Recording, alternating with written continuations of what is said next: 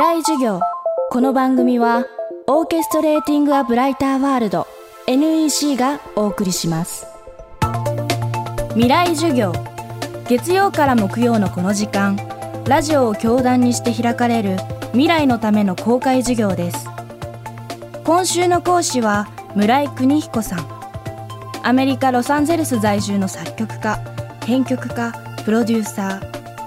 1960年代後半から作曲を始め森山良子タイガースなど多くのアーティストに作品を提供。代表曲「翼をください」はあまりにも有名です。プロデューサーとしては1969年に音楽出版社アルファミュージックを設立。アルファレコードの創業者としてユーミンティンパンアレイを見出し YMO を世界へ送り出し成功へ導きました。今週はまさに日本のポップス界のレジェンドともいえる村井さんに音楽のかつてと今仕事論若者へのメッセージなどを伺っています。未来授業4時間目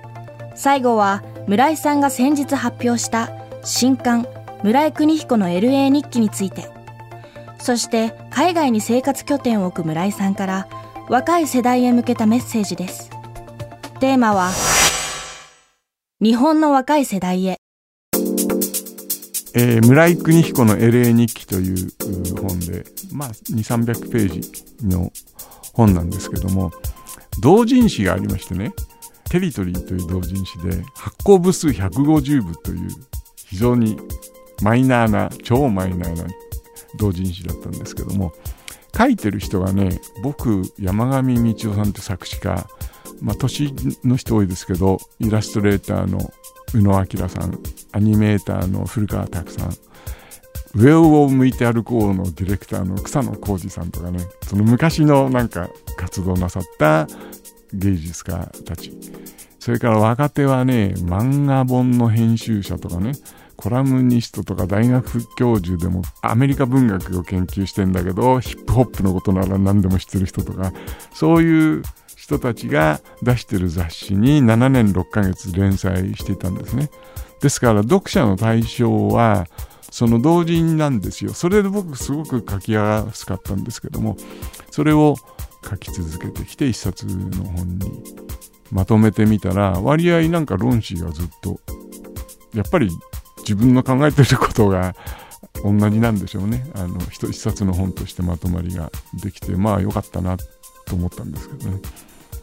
僕がやってきた音楽の仕事も出てくるし、海外での体験も出てきますんで、将来音楽をやろうと思う方とか、あるいはその外国で暮らすっていうのはどういうことなのかと思うような方が読んでいただいて面白いと思うんですけれども。ということで最後はそんな村井さんから日本の若い世代へのメッセージです僕自身もそうですけど日本人として大きな誇りを持ってほしいですね。自信を持って大丈夫です。みんないい人だしみんな立派だしきちんとして、えー、いるしそういう点でやっぱり世界で一番優れた文化だと思うんですよ。だからそういう点では大いにプライドを持って日本人っていうのは素晴らしいんだと思って全く問題ないです。ただ一つはですね世界っていうものを見なくても結構楽に暮らしができちゃうからね。この日本っていう価値観の中だけで。そうすると本当はもっと悲惨なことが世界中で起こってるんだけれども自分と関係ないと思っちゃうんだけどもうねそんなこと言ってらんないんですよ。こんな狭い地球に60億70億の人がいて本当に明日どうなっちゃうか分かんないという危危機感をあんまり感じないで過ごせちゃうんですよねこういういい国にいると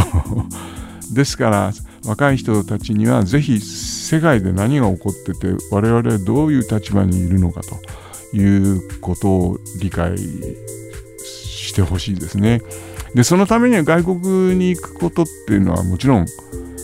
ためになりますけども国内にいても海外の新聞を読むだけでもいいだろうし海外のニュースをまあ、BBC とかやってますからねそういうのを見るのもいいだろうし本で読むのもいいだろうし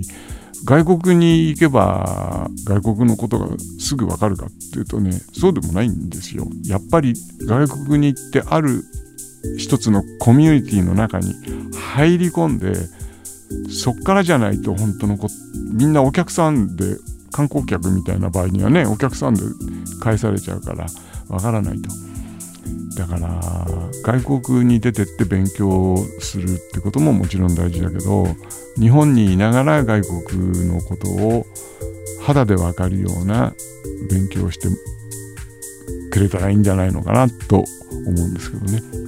ともかくこの狭い地球に70億人いるんだからいろんな考えの人がいるんだっていうことはちゃんと理解しておかないと僕が正しいと思っててもそうじゃないと思ってる人も他にいるわけですからね。今週の講師は村井邦彦さん。テーマは日本の若い世代へでした。村井さんの新刊村井邦彦の LA 日記は立東ミュージックから発売されています。気になる方はぜひお手に取ってみてください。来週は NPO 日本アンリファーブル会理事長奥本大三郎さんの講義です。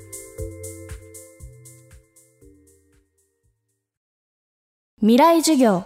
この番組はオーケストレーティング・ア・ブライター・ワールド NEC がお送りしました。